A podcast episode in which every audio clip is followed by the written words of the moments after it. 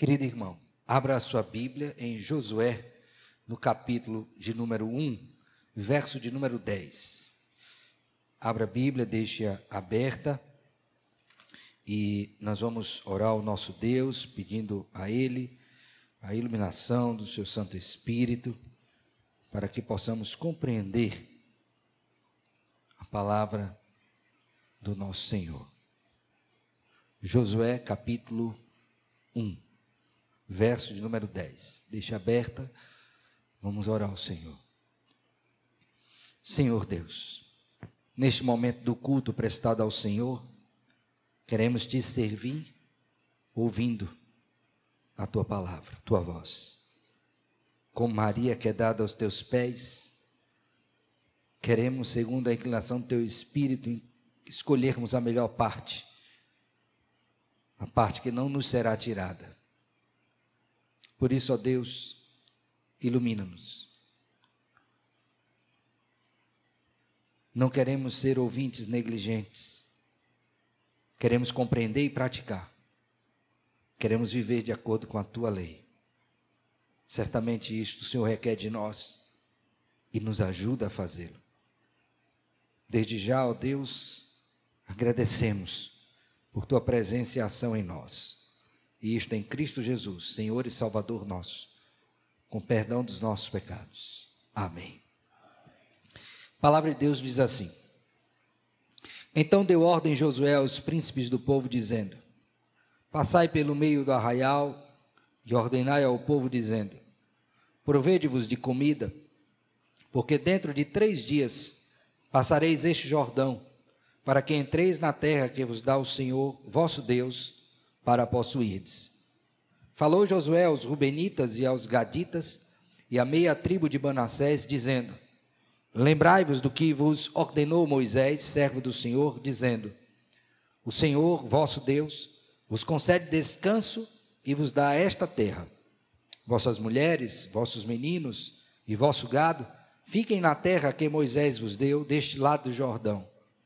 Porém, vós, todos os valentes, Passareis armados na frente de todos os vossos irmãos e os ajudareis, até que o Senhor conceda descanso a vossos irmãos, como a vós outros, e eles também tomem posse da terra que o Senhor vosso Deus lhes dá. Então, tornareis a terra da vossa herança e possuireis a que vos deu Moisés, servo do Senhor, deste lado do Jordão, para o nascente do sol. Então, Responderam a Josué, dizendo: Tudo quanto nos ordenaste faremos, e aonde quer que nos enviares, iremos. Como em tudo obedecemos a Moisés, assim obedeceremos a ti. Tão somente seja o Senhor teu Deus contigo, como foi com Moisés.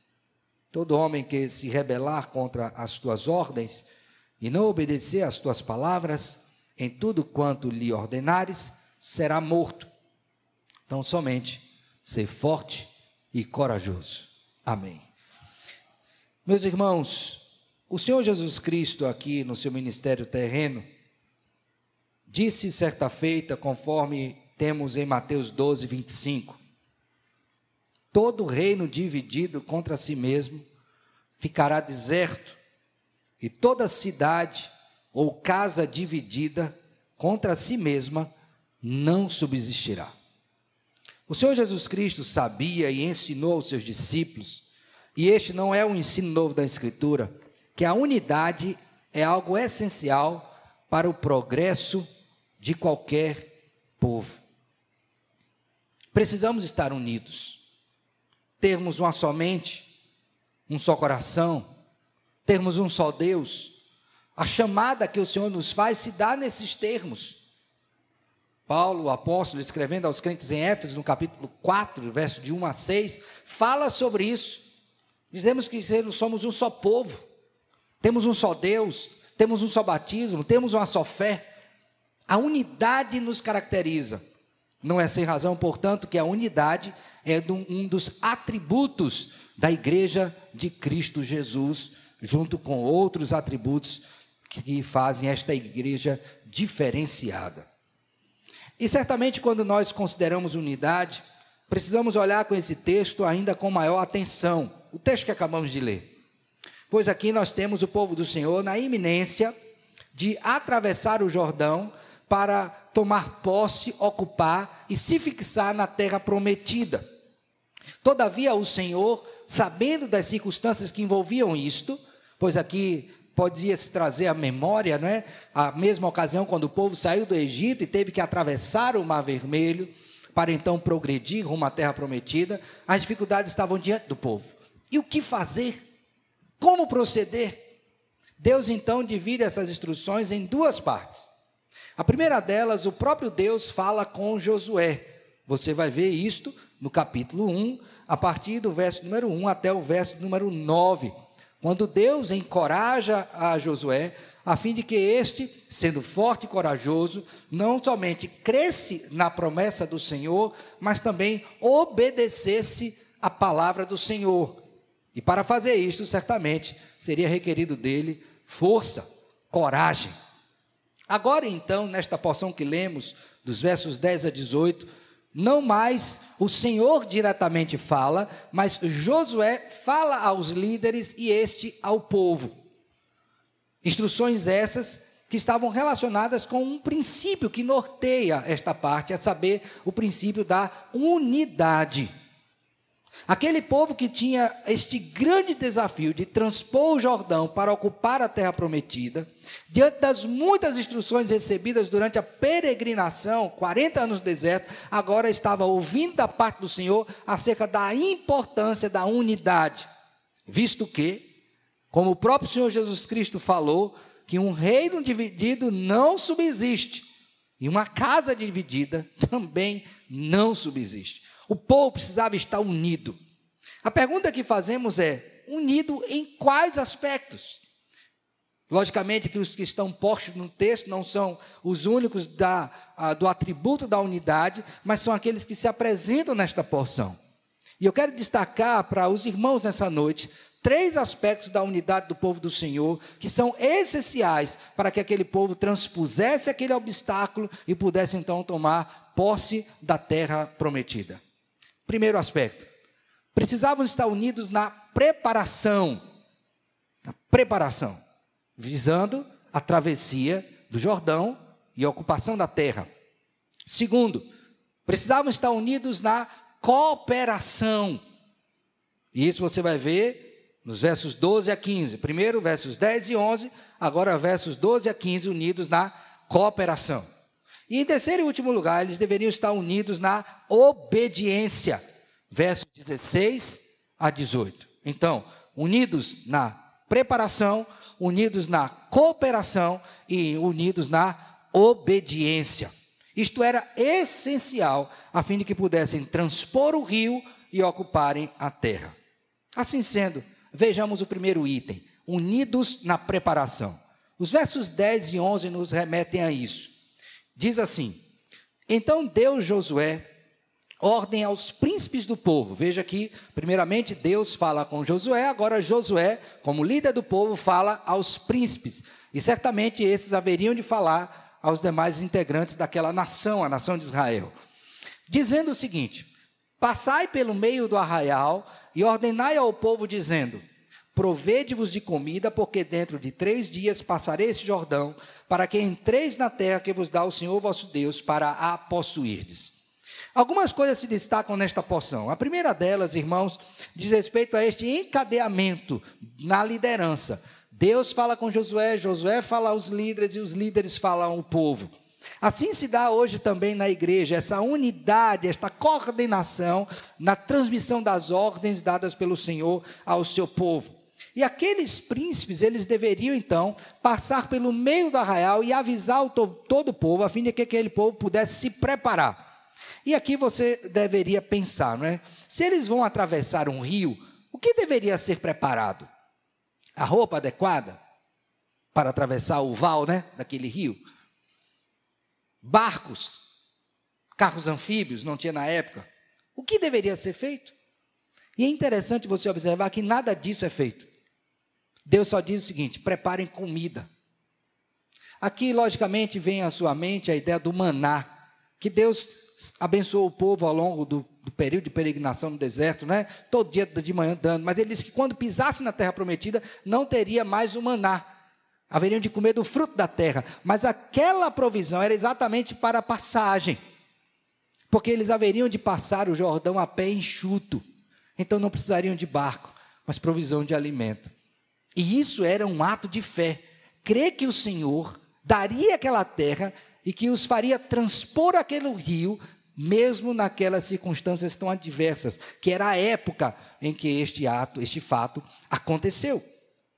A outra coisa que é necessário chamar a sua atenção nesse texto, irmãos, é que Deus estabelece o prazo, né, dentro de três dias.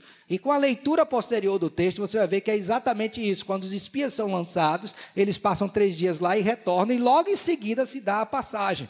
Então Deus não somente diz como eles deveriam se preparar, mas o tempo em que aquela transposição se daria. E o que é mais importante nesse texto, que envolve esta preparação, é que Deus garante que eles haveriam de passar o Jordão. Então veja aí, passareis este Jordão, não há dúvida, eles, eles iriam passar, entrareis na terra, ou entreis na terra, e possuir a terra. Vão passar, vão entrar e vão possuir. Mas tinha um obstáculo na frente. Então a preparação de alimento envolvia um ato de fé, de que Deus cumpriria a palavra dele, e aquele povo, sim, passaria o Jordão e possuiria a terra da promessa. Quero que os irmãos considerem que esta fala não foi para Josué apenas ou para os líderes, mas para todo o povo, porque todo o povo de maneira unida, deveriam se preparar para o ingresso na terra prometida, mesmo diante dos obstáculos, unidos para transpor os obstáculos, unidos para ocuparem a terra da promessa. Então, a primeira coisa que nós temos aqui, de maneira muito clara nesse texto, é que esse povo deveria estar unido para experimentar a graça de Deus não seria fruto do trabalho deste povo, mas Deus, em sua graça, haveria de dar a terra prometida e, em união, eles deveriam se preparar para receberem, para tomarem posse da terra da promessa. O segundo aspecto dessa união é na cooperação. Então, unidos na preparação, unidos na cooperação. Como é que vemos isso? Versos 12 a 15. Considere comigo, olhando para o texto. Falou Josué, agora ele não fala mais aos príncipes, mas aos Rubenitas, aos Gaditas e à meia tribo de Manassés, dizendo: Lembrai-vos do que vos ordenou Moisés, servo do Senhor, dizendo: O Senhor vosso Deus vos concede descanso e vos dá esta terra. A primeira coisa que ele traz à memória deste povo, e aqui eu me refiro a essas três tribos, né? Manassés, meia tribo, tribo de Gad e dos Rubenitas, é que Deus prometeu uma terra para ele. O detalhe é que a terra que Deus prometeu a estas tribos, ela está aquém do Jordão e não além. Então, teoricamente, estas tribos já estavam na terra da promessa para eles. Então, eles poderiam muito bem se acomodar àquela condição e dizer: já chegamos no local que Deus nos deu, então agora podem passar o Jordão e vocês vão tomar conta aí da terra que Deus já lhes concedeu também. Só que Deus diz: não. Lembre-se que Deus prometeu, todavia há uma coisa a ser feita, e aqui entra o aspecto da unidade na cooperação. Eles não deveriam abandonar os seus irmãos. Pelo contrário, veja comigo agora o verso número 13. Lembrai-vos de que vos ordenou Moisés, servo do Senhor, dizendo: O Senhor vos deu, vosso Deus, digo, vos concede descanso e vos dá esta terra. Vossas mulheres, vossos meninos e vosso gado Fiquem na terra que Moisés vos deu deste lado do Jordão. Porém, vós, todos os valentes, passareis armados na frente de vossos irmãos e os ajudareis. Cooperação. Então não era só dizer, vão lá, tomem conta. Não, não é um povo. Então há uma ajuda mútua. Até que todos tenham descanso, ninguém descansa. Assim sendo, no verso número 15, ele completa dizendo: Até que o Senhor conceda descanso a vossos irmãos, como a vós outros. E eles também tomem posse da terra que o Senhor vosso Deus lhe dá. Então tornareis a terra da vossa herança, e possuireis a que vos deu Moisés, servo do Senhor deste lado do Jordão, para o nascente do sol. Cooperação. Meus irmãos, uma coisa muito comum na nossa caminhada como cristãos é pensar só em nós mesmos. Se está bom para mim, não importa o que está para o outro. Mas não é esse o ensino da Escritura. Não é isso que vemos, por exemplo, na igreja primitiva. Não é isso que essa história nos conta. Pois, como disse, aqueles dessas tribos poderiam muito bem dizer: não, já estamos na nossa posição, já temos o descanso, vamos ficar aqui, vocês que cuidem dos seus afazeres. Deus já lhes deu. E Deus diz: não, pega os homens valentes, eles vão ficar à testa, na vanguarda, eles vão à frente. Eles vão ajudar os seus irmãos a conquistarem a sua terra. Suas mulheres, seus filhos, seus gados ficarão aqui. E vocês só terão descanso quando os seus irmãos também tiverem o quê? Descanso. Eu lembro que quando era menor, uma certa feita, lá em casa sempre a gente teve afazeres, tá? Então, lavava prato, é, um lavava, outro enxugava. Minha mãe tinha umas, umas pratarias em casa que passavam uma substância chamada, eu acho que era silvo. É silvo ou silvo? Mas ele dava lustre em metal. Ah, a gente fez muito isso. E aí as tarefas eram divididas e alguns acabavam mais rápido do que outros e iam brincar, né? Mas eu lembro que algumas vezes minha mãe dizia: Não, acabou, ajude seu irmão agora. Ajude-o. Depois que todos terminarem, vocês vão brincar juntos. Unidade precioso ensino. Josué chamou a tribo e disse: Olha, não adianta você ter descanso quando seu irmão padece. Como é que vocês querem tomar posse da terra prometida desunidos? Quando eles conquistarem, vocês voltam e tomam posse do seu descanso. Sua esposa está guardada, seu filho está guardado, seu gado está guardado. Agora você precisa cooperar. Irmãos, isso é tão sério. Especialmente nos dias em que nós vivemos, né, que todo mundo quer estar bem. E o outro?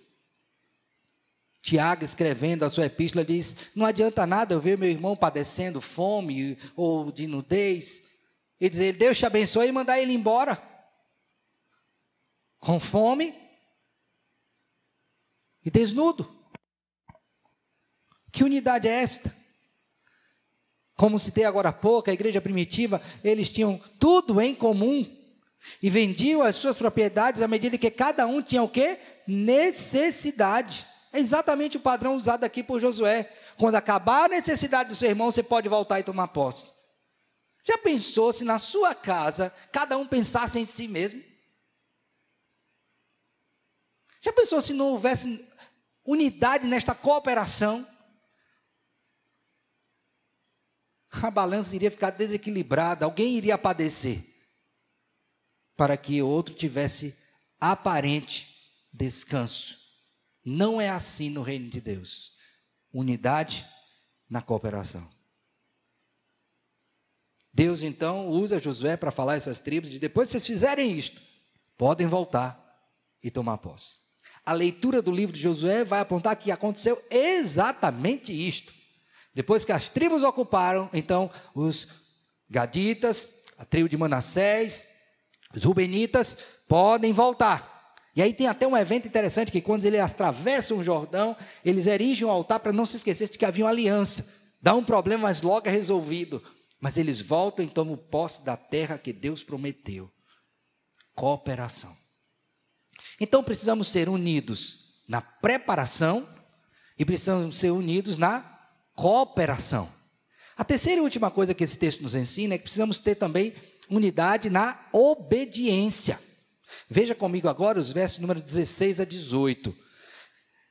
Josué então volta-se para os líderes, e certamente isso se propaga para todo o povo, e diz assim: agora os, os líderes dizem a Josué. Então responderam a Josué dizendo: Tudo quanto nos ordenaste, e aonde quer que nos enviares o quê? Iremos. Presta atenção à palavra tudo e todos que aparece aí várias vezes nesse texto. Como em tudo obedecemos a Moisés, assim obedeceremos a ti. Tão somente seja o Senhor teu Deus contigo, como foi com Moisés. Todo homem que se rebelar contra as tuas ordens e não obedecer às tuas palavras, em tudo quanto lhe ordenares, será morto. Tão somente ser forte o quê? Corajoso. Algumas coisas precisam ser destacadas aqui nesse aspecto da unidade na obediência. A primeira delas é que houve um coro, a partir dos líderes, de que todos obedeceriam a tudo que fosse ordenado. E aqui, irmãos, não há como a gente desconsiderar este fato. Porque a desobediência de um traria prejuízo para todo o povo. E mais uma vez eu quero trazer aqui à memória dos irmãos o exemplo de Acã. A desobediência de um trouxe um prejuízo para todos. O povo perdeu uma batalha para um povo muito menor por causa da desobediência de um. Então todos precisam obedecer. E obedecer a quê? A tudo que for ordenado. Então não pode ser uma obediência seletiva. Eu obedeço a isto, mas não obedeço aquilo, não. Obedecer o quê? A tudo. E mais uma vez a gente se esbarra com um problema em nossos tempos, né? Porque às vezes a gente acha que um só não vai fazer diferença, mas faz. Porque somos um só corpo. Se um sofre, o outro sofre. Se um chora, o outro chora. Se um ri, o outro ri. Unidade. Basta ler a primeira epístola de Paulo aos Coríntios que vamos ver isto. A igreja do Senhor como um corpo. Então, se um padece, todos padecem. A desobediência de um trará efeitos sobre a igreja, de maneira que todos devem obedecer a todas as ordenanças. Não podemos ser, como eu disse, seletivos. A outra coisa que eu quero destacar nesse texto, irmãos, que essa obediência não era uma obediência cega. Ah, ele é líder, eu vou obedecer porque ele é líder. Não. Observe bem o que eles dizem, olha. Tão somente seja o Senhor teu Deus contigo, como foi com Moisés. O primeiro ponto é este. Josué, o nosso referencial para te seguir é a bênção de Deus sobre a sua vida. É saber que o Senhor está lhe guiando lhe orientando, guiando os seus passos, conduzindo a sua mente, lhe direcionando naquilo que o Senhor deve nos direcionar.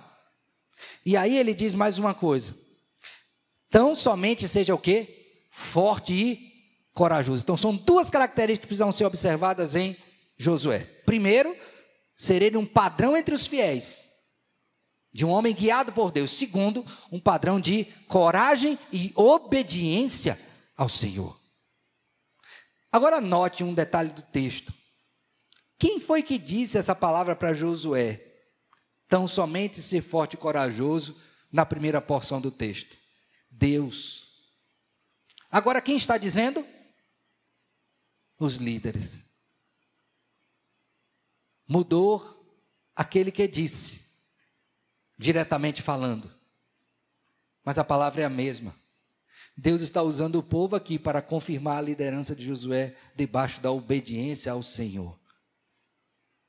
Então, irmãos, não temos aqui uma obediência cega, mas um povo que quer submeter aqueles que, guiados pelo Senhor, estão à testa do povo para conduzir o povo no caminho de santidade. E nisso, todos precisamos nos unir. Não somente o povo, mas também e primeiramente os líderes. Unidade na obediência. A igreja tem que olhar para mim, para meus irmãos presbíteros, diáconos, e ver em nós exemplos de quê? Coragem, de obediência. Os filhos têm que olhar para os pais e ver nos pais o quê? Exemplos de coragem e obediência. Esse é o padrão bíblico. E nisso também devemos estar unidos. Unidade na obediência. Então, o que, é que esse texto nos apresenta? Que um povo que quer transpor o Jordão, transpor as dificuldades que nos conduzem à terra prometida, é um povo que precisa ser unido na preparação para esta jornada, na cooperação, a ajuda mútua de uns para com os outros, e na obediência ao Senhor e à Sua palavra na pessoa dos seus líderes. Assim posto, eis algumas aplicações para nós. A primeira delas, irmãos, como irmãos, como aqueles que caminham juntos rumo à terra da promessa, precisamos estar atentos que as dificuldades se apresentarão diante de nós, os desafios. E nestes momentos precisamos lembrar de algumas coisas. A primeira delas, que estamos inseparavelmente unidos a Jesus Cristo. É Ele quem nos garante a transposição dos obstáculos e a conquista da terra.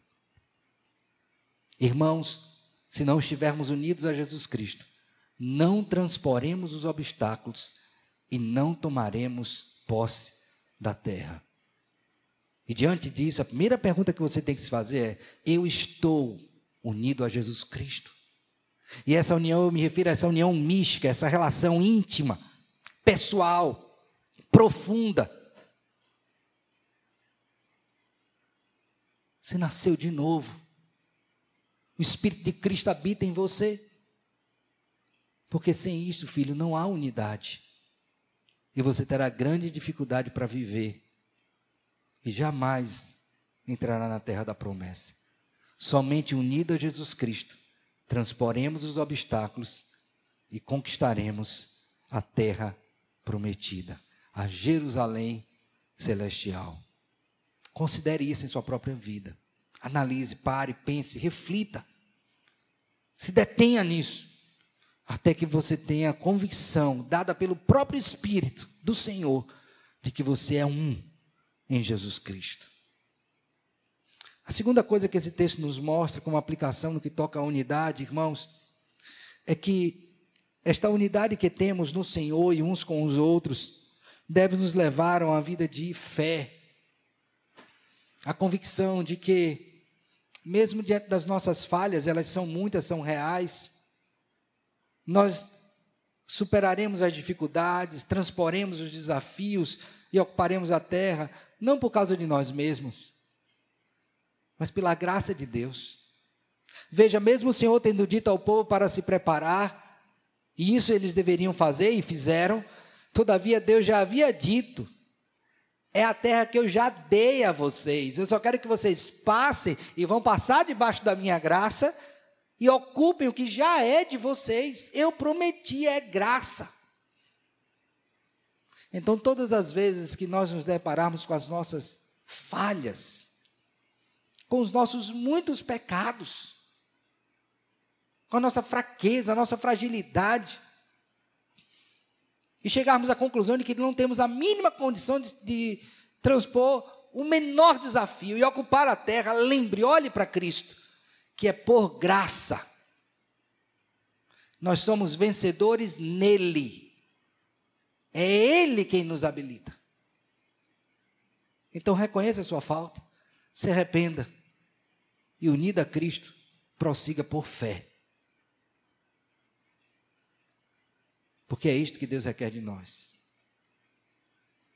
Pela fé, os homens do antigo, da antiguidade, peregrinaram em terra estranha, sem saber que estavam na terra da promessa. Pela fé, eles aguardavam a cidade. Cidade esta que Deus é o arquiteto para ocuparem como promessa creiam em Jesus Cristo, mesmo diante das dificuldades, e certamente passaremos por elas e ocuparemos a terra prometida, o lugar que Deus preparou para cada um de nós. Em terceiro lugar, não desconsidere a necessidade de ser unido ao seu irmão. Não há como né, a gente é, deixar de olhar para esse texto e pensar nos nossos dias. Eu disse no culto passado e repito: Deus tem nos dado tantas oportunidades de experimentarmos unidade, não é verdade? Muitos irmãos sofrendo, sofrimento de naturezas diversificadas. Mas você tem a possibilidade de orar com seu irmão, de falar, de estimulá-lo, de encorajá-lo. Você tem a possibilidade de ajudá-lo com alguma coisa materialmente falando, de visitar o seu irmão. Você tem a possibilidade de ligar para ele, encorajando para ele vir ao culto, alertando: hoje é dia de ceia, vamos congregar, vamos superar isto. Você tem, da parte de Deus, a oportunidade para fazer isso, para demonstrar que você é um corpo com o seu irmão.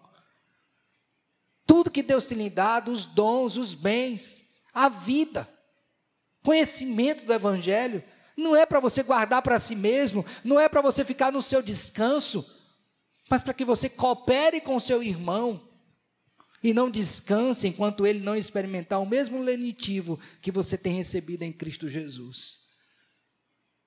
Não desperdice essa oportunidade que Deus está nos dando como povo do Senhor. Pois foi exatamente nessas circunstâncias de maior dificuldade que os apóstolos, cheios de sensibilidade, vendo a viúva dos helenistas ali padecendo, decidiram instituir diáconos para acudir, para servir as mesas, para que ninguém tivesse necessidade.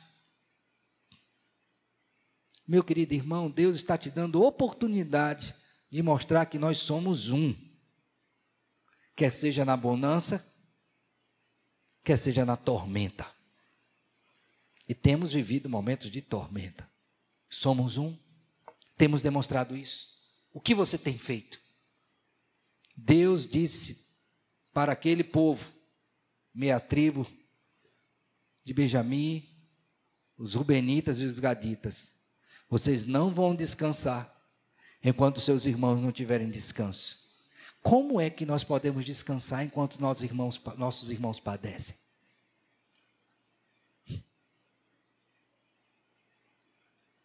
Como é? Enquanto todos não tiverem supridos, enquanto o nome de cada um de vocês não tiver sido posto diante do Senhor em oração, não podemos descansar. Porque somos um. A última coisa que eu quero destacar. É unidade na obediência, não foi? Aqui está mais um aspecto que essa unidade se revela. Querido irmão, seja obediente. Porque se a igreja não for obediente, o povo vai sofrer. Me mostre uma só página da Escritura em que o povo de Deus foi desobediente e experimentou bonança. Quer seja a desobediência de um ou do povo todo. Me mostre uma só página aqui. Na verdade, o que Deus diz é: cuidado para não se confundir em seu coração, achando que na desobediência tem bonança. Cuidado com isso. Então eu queria alertá-los que se nós vamos passar pelas dificuldades juntos, se nós vamos transpor essas dificuldades, se vamos ocupar a terra prometida, precisamos estar todos comprometidos à obediência. Isso não é um projeto solitário, é um projeto comunitário. E logicamente que eu não estou dormindo e acordando com meu irmão presbítero Rubem, minha esposa está em casa, eu conheço o nome do meu filho, nosso filho. Então a responsabilidade começa dentro da sua casa, a obediência no seu lar. E na medida em que nos encontramos, pelas oportunidades múltiplas que Deus nos dá, exortarmos e encorajarmos uns aos outros a vivermos em obediência ao Senhor. É isso que precisamos fazer, irmãos. Porque isso Deus requer daqueles que querem entrar na terra da promessa. Lembra que eu falei que não é obediência, é o quê? cega. Então, orem por nós, líderes, quer seja no âmbito eclesiástico, familiar, para que sejamos modelos do rebanho.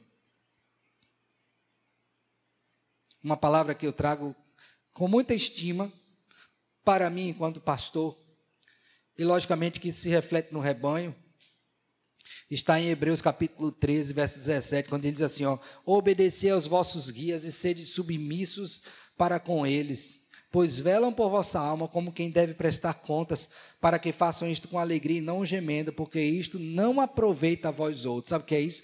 Todas as vezes que o povo de Deus é desobediente aos guias que são postos pelo Senhor e que são obedientes ao Senhor também, não tem proveito, é prejuízo, Você entende isso? Por que, que a gente puxa a sua orelha? Quer tirar o que de você? Nada, não, pode, não tem o que dar, tudo é de Deus. A questão não é essa, a questão é porque quanto maior for a santidade do povo, melhor será para o próprio povo. Assim sendo, quando olhamos para esses desafios de manter a unidade, na preparação, e vemos que não nos preparamos como convém, quando olhamos o desafio de mantermos a unidade na cooperação e vemos que muitas vezes não cooperamos com o nosso irmão, e muito menos na obediência, o que nos resta?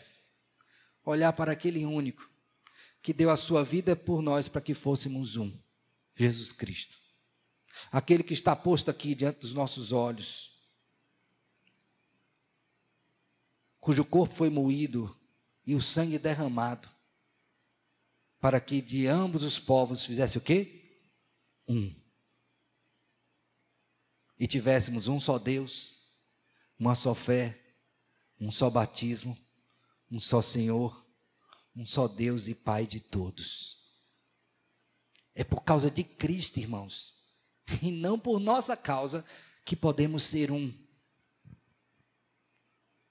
É por causa do que Ele realizou que temos a garantia de que transporemos as dificuldades desta vida e entraremos na terra da promessa.